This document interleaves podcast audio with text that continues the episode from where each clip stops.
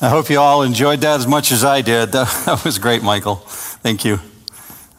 I especially watched, enjoyed, and smiled for a long time because I, I watched him race up to the aisle trying to, to meet the second clock as, as it was counting down for us to get the camera on. So that was fun to jump right into that. And I, I don't know how you could have been watching that at home and not had your feet moving along with it. That, that was fantastic. So if you have your Bible, like Michael referred to, if you have your Bible, it'd be great if you would go to uh, John chapter 11. And um, I'm going to have to take this off apparently because it's starting to crackle already. Those of you who've been at New Hope, you've heard that before. So, John chapter 11, if you would turn there, and you're also going to want to go to the book of Luke and the book of Matthew if you get a chance to do that. So, primarily John chapter 11.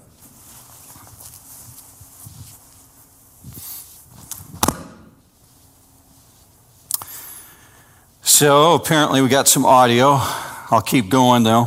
So I want to pray with you before we get any uh, any further into this. Let's pray, especially for the technology right now. Apparently there's going to be a crackling mic throughout this service. Let's pray together. Father, I thank you for what Palm Sunday represents. I thank you for the reality that it's a celebration and that we can see you in a way that we haven't always seen you. That you show things about yourself that are true in the midst of this story. God, I pray that you would illuminate our minds because many times we're prone to not see you as the one who's in control and one who's in authority, but rather see you as one who fixes our problems or our, our miracle worker. But I pray for every single person who's dialed in right now that we would be focused on the reality that you reign and you reign no matter what. And you have authority over all things and that you have a plan and that you're working your plan. Nothing catches you by surprise. So, God, I ask that you'd be at work now and that you would cause us to see you in a way that perhaps might be new for some of us. I pray for this in Jesus' name. Amen. When I was a child, I was taught um, a child prayer that we said at the dinner table every. Derek? okay, hang on, you guys, for just a minute. Bear with us for the technology. You want me to go with that microphone? Okay. So we're going to do this the old fashioned way, apparently. Man, I'm going to feel like a televangelist now with a microphone in my hand. This is fantastic. Okay, so here's the prayer I was taught as a child. The prayer goes like this God is great, God is good. Let us thank Him for our food. By His hands we all are fed. Let us thank Him for our bread. I, I bet if we could do a show of hands, we could see people all over the auditorium right now that would say, Yeah, I remember that one. I did that one. Or maybe you're teaching that to your kids at home. We, we learned it by rote memory as children. I would tell you as a child, I failed to really understand the greatness of God. And as an adult, I vastly misunderstand, I would say, underestimate the greatness of our God. He is great, and it, his greatness goes beyond my understanding. Passages like we're about to dive into in John chapter 11 are so helpful to me to process this information. And I would tell you, church, it gives me a lot of security. A lot of security to be reminded that God has a plan and God's working his plan. And he says, if I belong to him, he's working his plan for good, meaning for my good if I belong to him, if I'm called according to his purpose. During times like this, with what's going on in our world right now, I'm personally tempted to lean into my own understanding. I'm tempted to fall back into this position of thinking I could figure things out if I had to. But God says, no, trust me in the midst of that. So when things are not going according to our way of understanding, that's when I find myself in this place where I have to step back and just let God be God because he's always working a plan. And he says, I've been working this plan for all of eternity. And I have a plan that things are going to work out for good. The reality is, though, many times those plans are counter to my way of thinking. Martin Luther said that during the 1500s, when the Black Plague was sweeping across Europe, that he found himself in that place where people were constantly approaching him and saying, Dr. Luther, do you think that God's still in control? Dr. Luther, do, do you really think that God's working things together for good? Because as you might remember from the Black Plague, 30% of Europe died. 30% of Europe perished as a result of the Black Plague. Far more than what we see going on in our world today, and that caused people to go to that place to think that God's not in control. Let me show you Romans 8:28. Perhaps this is new to you, but just look with me on the screen. We know that God causes all things to work together for good. Check this. To those who love God, to those who are called according to his purpose. I wonder if you've heard that verse more times in the last 3 weeks than you've heard it in the last 3 years. And now you find yourself wondering if it's true. Is that real? that God's at work in all situations, even if I'm confused by what's going on? I'll be asking you today throughout this passage do you believe God? And I'm not asking if you believe in God. Anybody can do that. The Bible says that even the demons believe in God. I'm asking, do you believe God? Do you believe God when He commits to you and makes a promise? The difference between a Christ follower and someone who does not believe in Jesus, anyone else, the difference between those two is that you believe God. So I'll be asking you this morning do you believe God? To believe Him means you trust Him.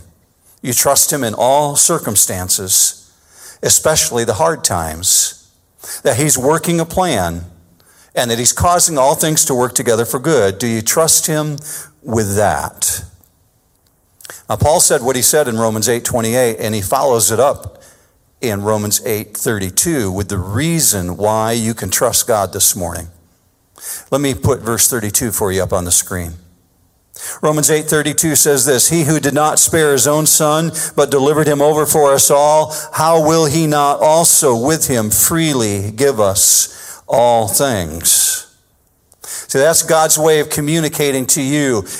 I demonstrated my great love for you and my care for you and my plan for you to the degree that I gave you my own son. So how would I not freely take care of you?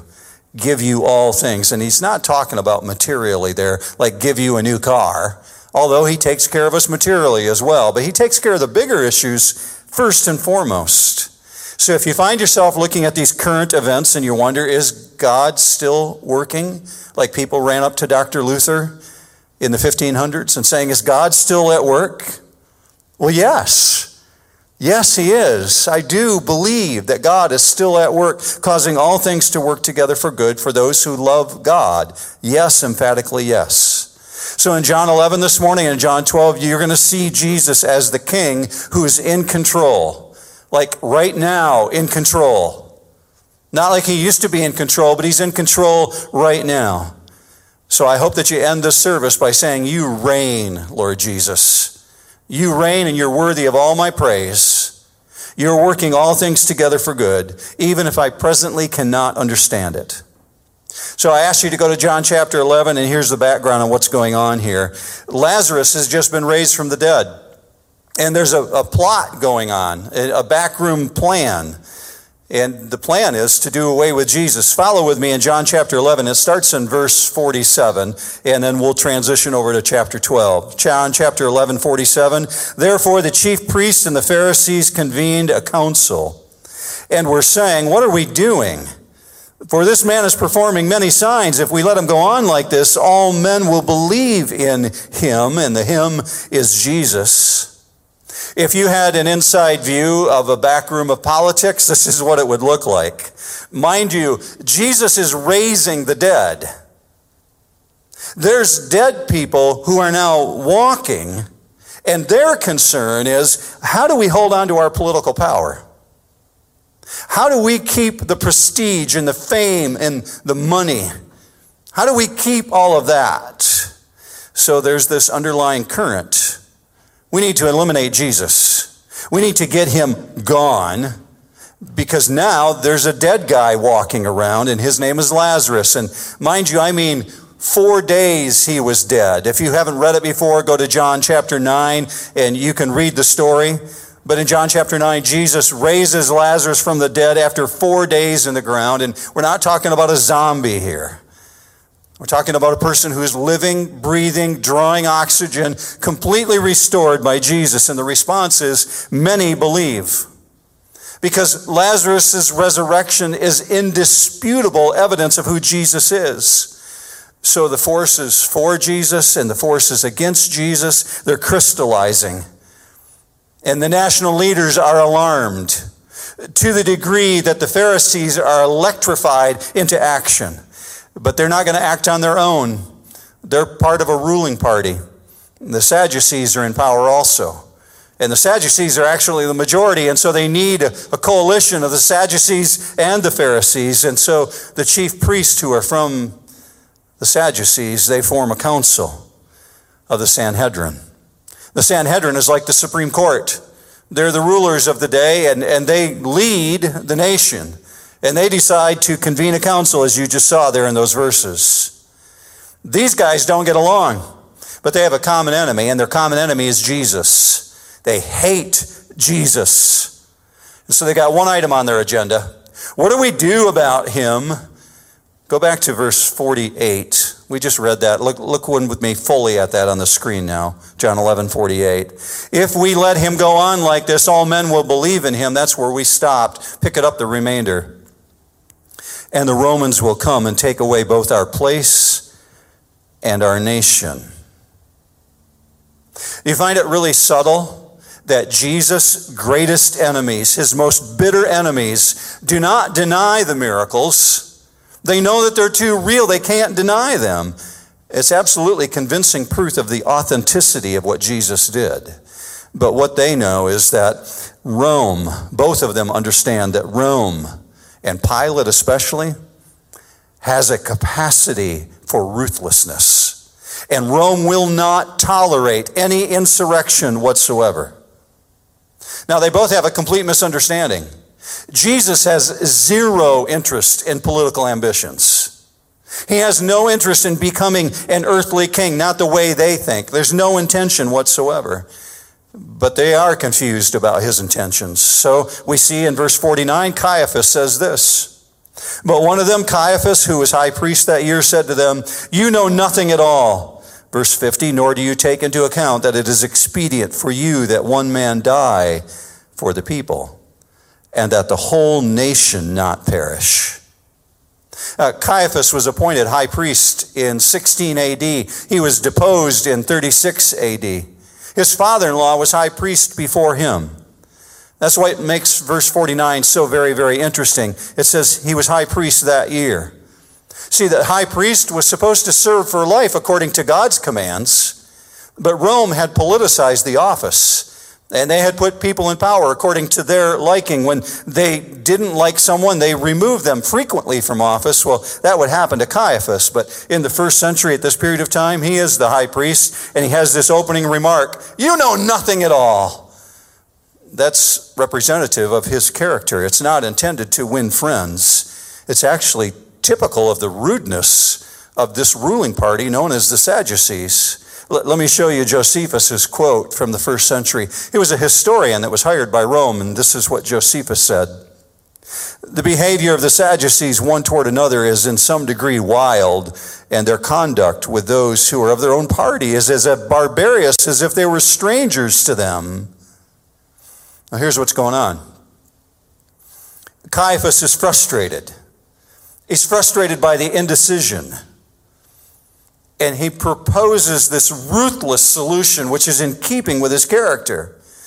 He says it's expedient that one person should die. So his view, catch this, church, his view is that Jesus should die so that the whole nation doesn't perish.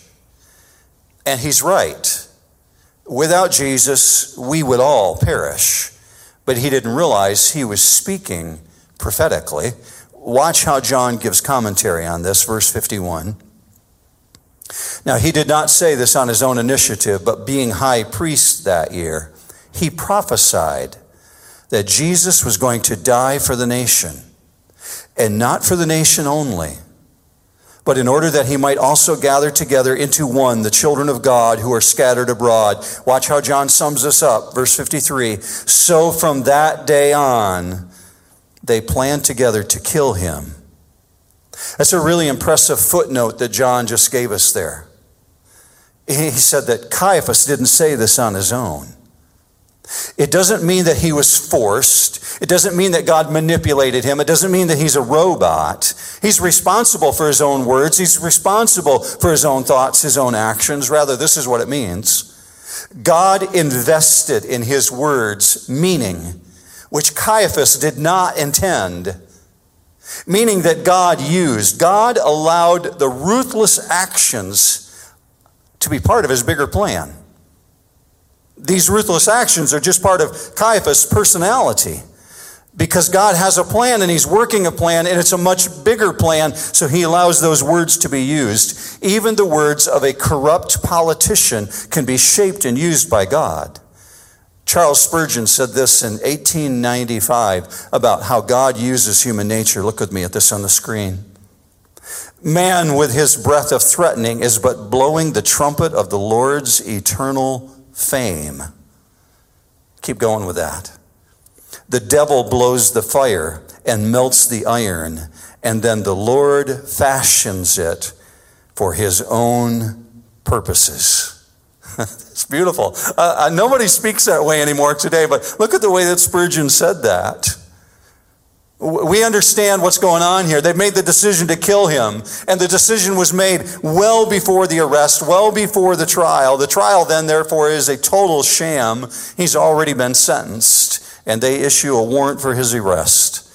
So now we get this detail from John, and I just want you to keep reading the verses with me as they come up on the screen. It gives you the background.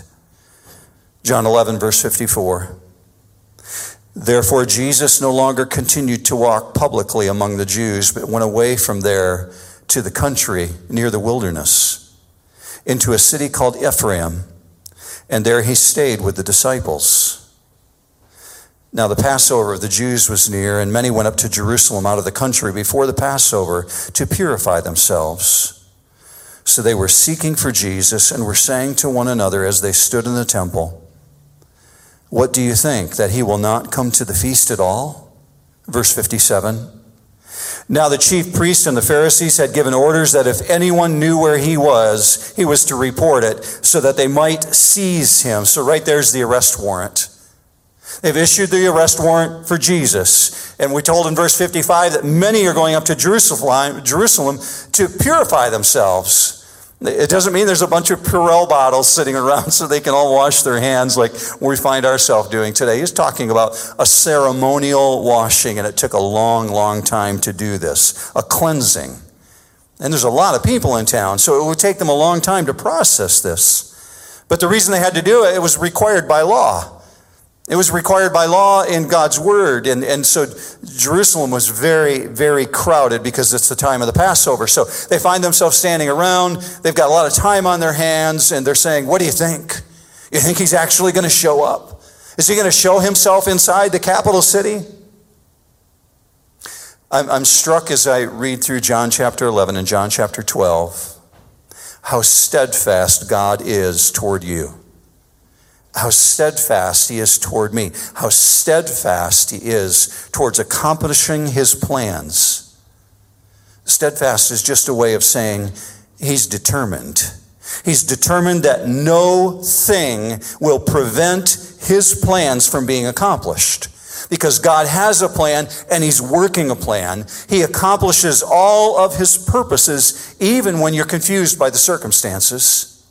The writers of the Old Testament said it this way in Psalm 86. David recorded this For you, O Lord, are good and forgiving, abounding in steadfast love to all who call upon you. Steadfastness is part of his nature. It's his character. His very nature is to do everything he declares that he will do. And the truth is, only God can declare that. There's a lot of things that I declare that I would do. There's probably a lot of things that you declare you would do, and we never do them. We say we're going to do them, but we don't actually get it done. God says, if I say it, I'm going to do it. Now, Luke gives us some more detail. I said you might want to go to Luke as well. And Luke in chapter 18 gives us some more detail about these events, especially about the final approach to Jerusalem. What we find is that Jesus is stepping aside. He's on his way, but he's just stepping off to the side, out of the view of the crowd, and having a private conversation with the 12. Let me take you to that conversation. Luke chapter 18 and verse 31. Then he took the twelve aside and said to them, Behold, we are going up to Jerusalem, and all the things which are written through the prophets about the Son of Man will be accomplished. He's going to elaborate on what he's talking about now, but it's, it's exactly what Michael was just talking about when he said, We're going to celebrate Good Friday this coming Friday. And the reason we would, we'll use this uh, thought of the word celebrate maybe commemorate is better because of what Jesus is about to describe here. He's going to describe what's going to be done to him. So, church, if, if you're really drinking this in, process that Jesus is declaring this next phrase. Watch it really closely in Luke 18. Luke 18, 31 through 33. For he will be handed over to the Gentiles and will be mocked and mistreated and spit upon. And after they have scourged him, they will kill him. And the third day he will rise again. Now, post resurrection, like in 2020, or even a month after the resurrection, you'd look at that and say, well, that couldn't have been more specific. That is so clear. He's saying exactly what he's planning to have accomplished. But Luke gives us this insight in verse 34. He said, But the disciples understood none of these things. Check this, church. All the warning lights are going off. God's put himself on display and they don't get it. See, they think he's going to deliver them from Rome, but Jesus did not come to deliver them from Rome. He did not come to make that kind of delivery, not the delivery that they're anticipating. Jesus came as the deliverer. He came to save us from sin, but he also came to fulfill prophecy. So, right now, I, I, need to go down two rabbit trails with you. And I'm not sure if it's a rabbit trail if I tell you in advance that it's a rabbit trail, but I'm going to rabbit trail with you. So, bear with me as I set up some details so you understand why they should have got what was going on, why they should have picked up on all of these warning signals that Jesus is giving them. Here's the first one 500 years before Jesus walks the planet, there's a man on the planet by the name of Daniel. And you can read about Daniel in the Old Testament. Daniel chapter 9 specifically gives some insight into the things that Jesus is referring to here. In Daniel chapter 9, you find that God shows up and he gives Daniel a calendar, a time clock, if you will, and he's very specific. And God marks out how you can know on the calendar when the Messiah will actually arrive. And it begins with the Persian king by the name of Artaxerxes. God says this to Daniel Daniel, when Artaxerxes issues a decree, to begin rebuilding the walls of Jerusalem. You're going to be able to count down from that clock to the time when Jesus actually will arrive, the Messiah he referred to. And unknowingly, Artaxerxes did that very thing, and he set God's clock, God's time clock in motion so that 483 years later, you can actually track from Daniel chapter 9 to the arrival of the Messiah. So let me give you a verse. This is that first rabbit trail. Bear with me now. This is that verse in which the angel shows up and begins talking to Daniel, and he says this to Daniel in Daniel chapter 9, verse 25. No one understand this. This is Gabriel speaking. No one understand this. From the issuing of the decree to restore and rebuild Jerusalem until the anointed one, that's Jesus, until the Messiah comes, until the anointed one, the ruler comes, there will be seven sevens and 62 sevens. Now, if you're new to the Bible, you might be wondering, what in the world is he talking about? And even if you're familiar with the Bible, you might be looking at it and thinking, I'm not sure I get that. In the Bible, sevens represents years. And so if you put 62 together with 7, what do you have? You have 69. The angel is saying at the end of 483 years, the anointed one will appear. Why did he do that? Because God wanted everyone to know that he's working a plan, that he has a plan. Let me put this image up for you on the screen 69 times 7. Some of you at, at, home right now, you've got your phones, maybe you're watching it that way. Pull up the calculator on your phone.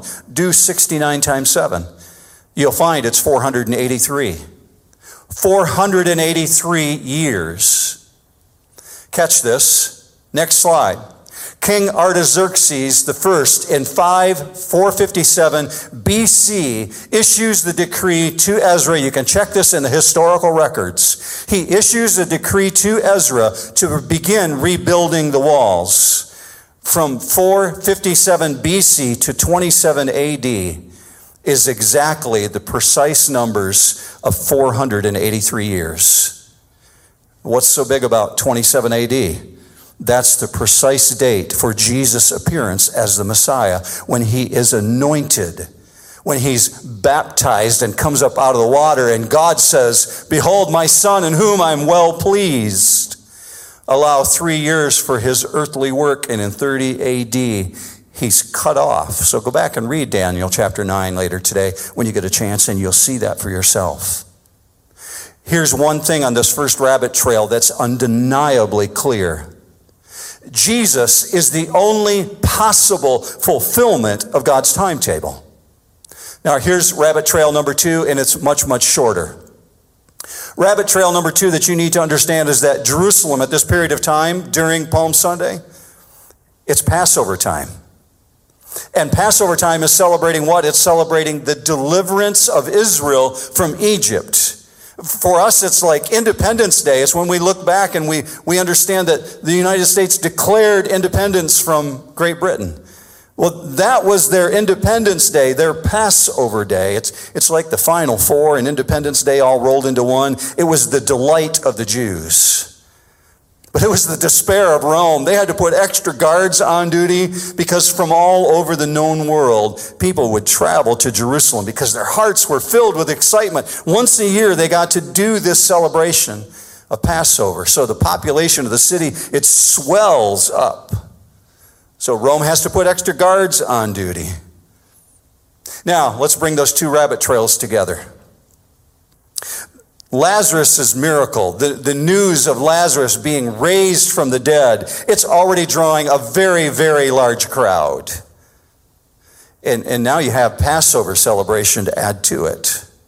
So watch with me. Back in John now, John chapter 12, verse 12. On the next day, the large crowd who had come to the feast, meaning Passover feast, when they heard that Jesus was coming to Jerusalem, they took branches of the palm trees and went out to meet him and began to shout, Hosanna! Blessed is he who comes in the name of the Lord, even the King of Israel. When it says the next day in verse 12 there, it's talking about the day after the supper that had just been celebrated in Bethany. They threw a big dinner for Jesus because Lazarus had been raised from the dead. And people were standing around saying, Do you think he's going to go? Do you think he'll actually go to Jerusalem? And there's lots of chattering in the streets the next day because now people are saying, He's coming. He's actually coming. Now, just as a side note, that night before, the night of that dinner, that's when Judas snuck out to betray Jesus. He actually sold Jesus five days in advance what we think of as Thursday night when the arrest took place, that was just the transaction being consummated. But on Sunday night, that's when he traded him for the pieces of silver. Why? What's going on in the background here? Well, the leaders of Israel, they're afraid of the reaction. They want Jesus dead, but not during the Passover, Their plan is to execute him after the people have been dispersed. But Jesus kind of forces their hand. In verse 12, we're told there's a really large crowd. And the people are totally disregarding the social distancing that the Pharisees have asked for. They're, they're not paying any attention whatsoever. They want them to turn Jesus in, and they're instead pouring out of the city to see Jesus. So you have this convergence now of two huge crowds. One that's been there to see Lazarus, the dead man walking, and the other that's there for the Passover. And it's fueled by the resurrection of Lazarus. And together they form this massive throng. Matthew 21 9 gives you the insight. It said the crowds going ahead of him and those who followed were shouting, Hosanna to the Son of David. So they've got the palm branches. The, the reason they're doing that is we think of our flag, our stars and stripes today. They didn't have that. What they used were palm branches for waving. It was an indication of celebration and of victory. So they're shouting, Hosanna to the Son of David. What are they doing? Well, they're quoting Psalm 118. Every good Jew who went to the Passover understood the Passover celebration was the place where they would hear the Hallel. If they went to the temple in the morning, just before the sacrifices were made, they would hear the choir at the temple singing the Hallel. Let me show that to you. Psalm 118, verse 25, it says this. O Lord, do save, we beseech you. O Lord, we beseech you, do send prosperity. Blessed is the one who comes in the name of the Lord. Just stop right there for a minute. Oh Lord, do save, it started with. That's the word yasha. This word you see up on your screen. It's in your notes also if you've downloaded your notes this morning. Yasha means to be safe, defend, deliver. So we use the word Hosanna today as a praise name. But Hosanna is an interpretation of more of an English version of Yasha. Yasha na. That's the Hebrew way of saying it. And in Hebrew, it means save us now. The crowd doesn't realize that they're escorting the very one who is the Savior. Catch this. They're telling the Savior to save. Save us, Savior. Save us now. Now, along the way, Jesus sends two of his disciples ahead of him. Let me show you that on the screen. Matthew 21 1. When they had approached Jerusalem and had come to Bethphage of the Mount of Olives, then Jesus sent two disciples. See, they're still a few miles outside of Jerusalem. And he takes two disciples and he breaks them off from the group and he sends them ahead to make some arrangements. We'll come back to that in just a minute. Uh, we just talked about Daniel a moment ago that 500 years earlier, he wrote specifically the details, 483 years, of when you would know that the Messiah would arrive. Well, also around the same time frame, 500 years earlier, was another prophet, a true prophet. One who would say in detail the things that God was doing.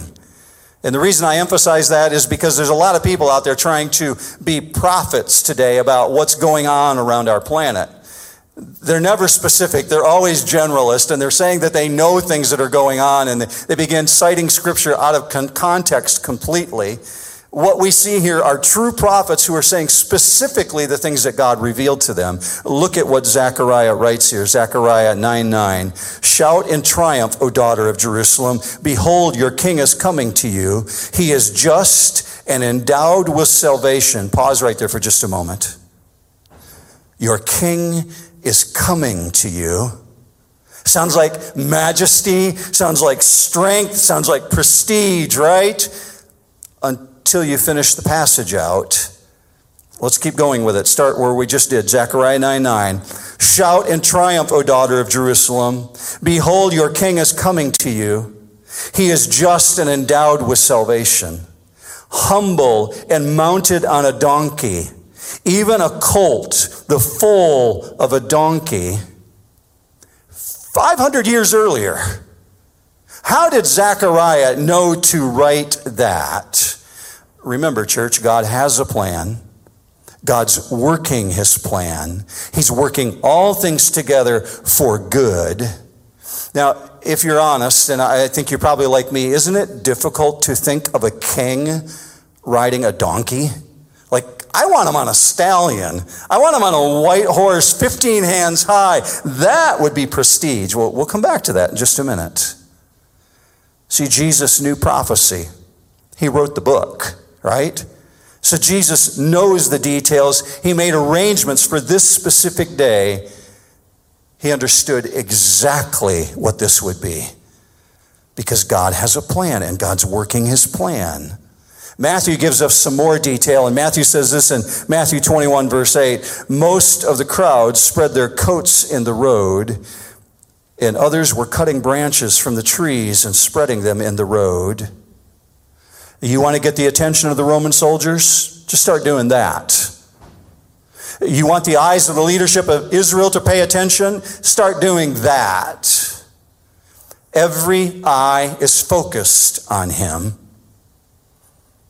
Uh, Luke adds more detail. Go with me to Luke 19, verse 41. And when he drew near and saw the city, he wept over it Michael was just talking about the celebration, and, and, indeed it was celebration. People waving the palm branches, people are shouting for joy. But what's going on here? What a contrast to the celebration. Finish out the verse, Luke 19 41. Here's the rest of it. Jesus saying, If you had known, even you, especially in this your day, the things that make for your peace What's happening here, church? Why is God crying when everyone else is celebrating? God sees what's really going on. He knows what's unfolding. What's going to happen as a result of people seeing him as nothing more than enigma. They, they think he's the easy button. And if they hit the easy button, he'll save them from all the strife and all the frustrations with Rome. All their present circumstances will be evaporated if they just make Jesus their king. The real issue is not Rome. And it's not disease, and it's not sickness, and it's not their financial problems that are surrounding them. It's sin. But because they want a political solution, Jesus says to them, You don't know. You don't get it. You don't see what's right in front of you. God's in front of them with a cure for a virus that has infected everyone, and the virus is called sin. They need an authentic relationship with God. They need a genuine, real relationship. But most are going to reject, reject that in, in favor of an earthly solution, an earthly focus. So Jesus is forced to pronounce over them what will really happen, what their, their fate on earth will be. Look with me at the next verse. Luke 19 43. For the days shall come upon you when your enemies will cast a bank up a bank about you and surround you and hem you in on every side and dash you to the ground and you and your children within you and they will not leave one stone upon another in you because you did not know the time of your visitation. This is as if God is saying, You think you have problems with Rome now? You have no idea. So he rides down the mountain to the city. It's just days before the crucifixion.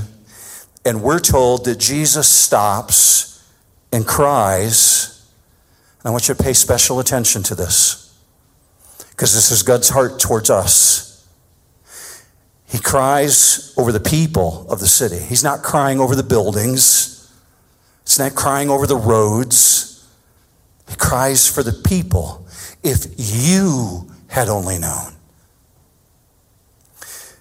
He weeps because you did not know the time, it says. You didn't pay attention to what's right in front of you. If you love history, go back and read about the siege on Jerusalem in 70 AD. This is exactly what Jesus is talking about here. 40 years later, Rome will lay siege and they will bring the fifth and the twelfth and the fourth and the tenth legion, and they will destroy Jerusalem and they will kill 600,000 people. Hear this. Jesus knows all of this is coming, and he weeps because of the refusal. God has a plan. He's made his plan known. He's working his plan. You recall earlier I mentioned that Jesus sent out two of the disciples on ahead. Just 10 minutes ago, I mentioned that. Look with me on the screen one more time. Matthew 21 1. When they had approached Jerusalem, Jesus sent two disciples. That's when they were still a few miles outside of Jerusalem. He's arranging for a ride, he's sending them on ahead, and it's a final deliberate act of self disclosure for those with eyes to see because he's about to climb on a donkey. And I need to help you understand what's going on here. Go back with me now to John 12. You'll see it on your screen. John 12, verse 14. Jesus, finding a young donkey, sat on it, as it is written, Fear not, daughter of Zion. Behold, your king is coming, seated on a donkey's colt.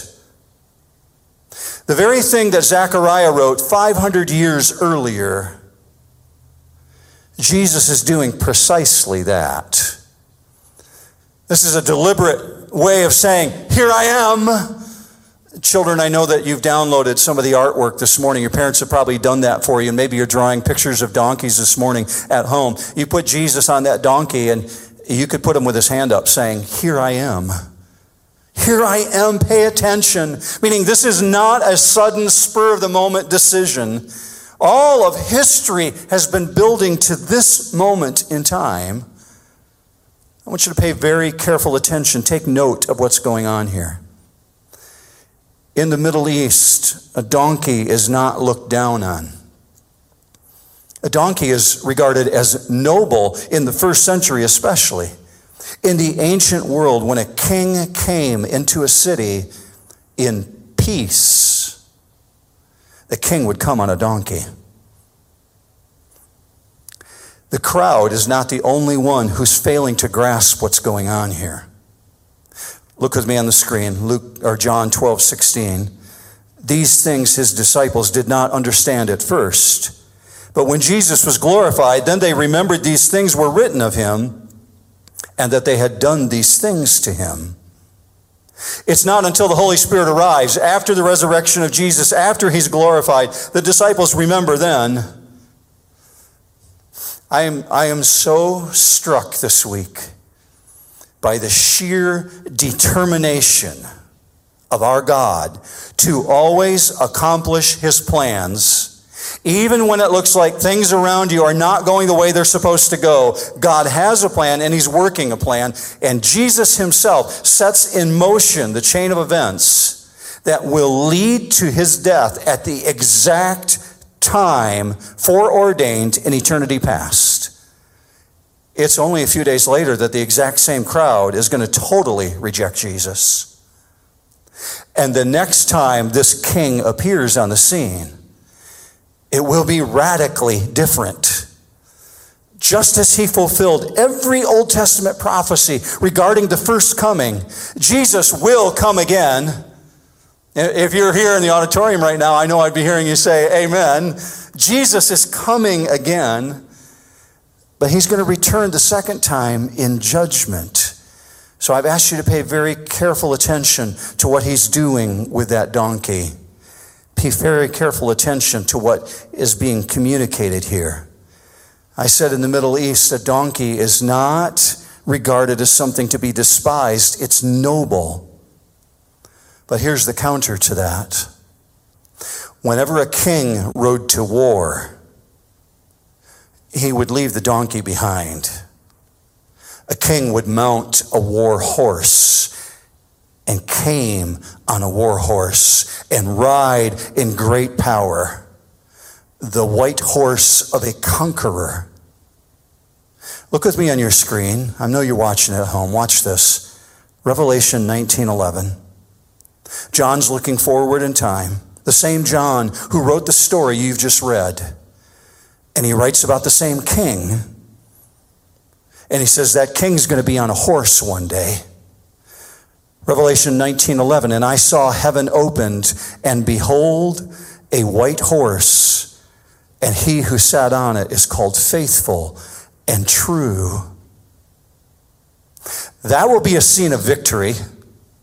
That will be a conquering time over his enemies, and he will establish his kingdom. See, Jesus wants you to know this morning he has a plan. He's working his plan, and he's working his plan for good. It's just that his timing is different than our timing. One of the more haunting scenes in the Bible is this scene you've just looked at. One of the most haunting sentences in the Bible is Luke 19:44.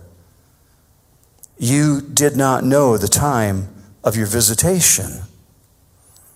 You know what that's telling me, church? God sent out invitations way in advance. There's no one that had an excuse for not knowing.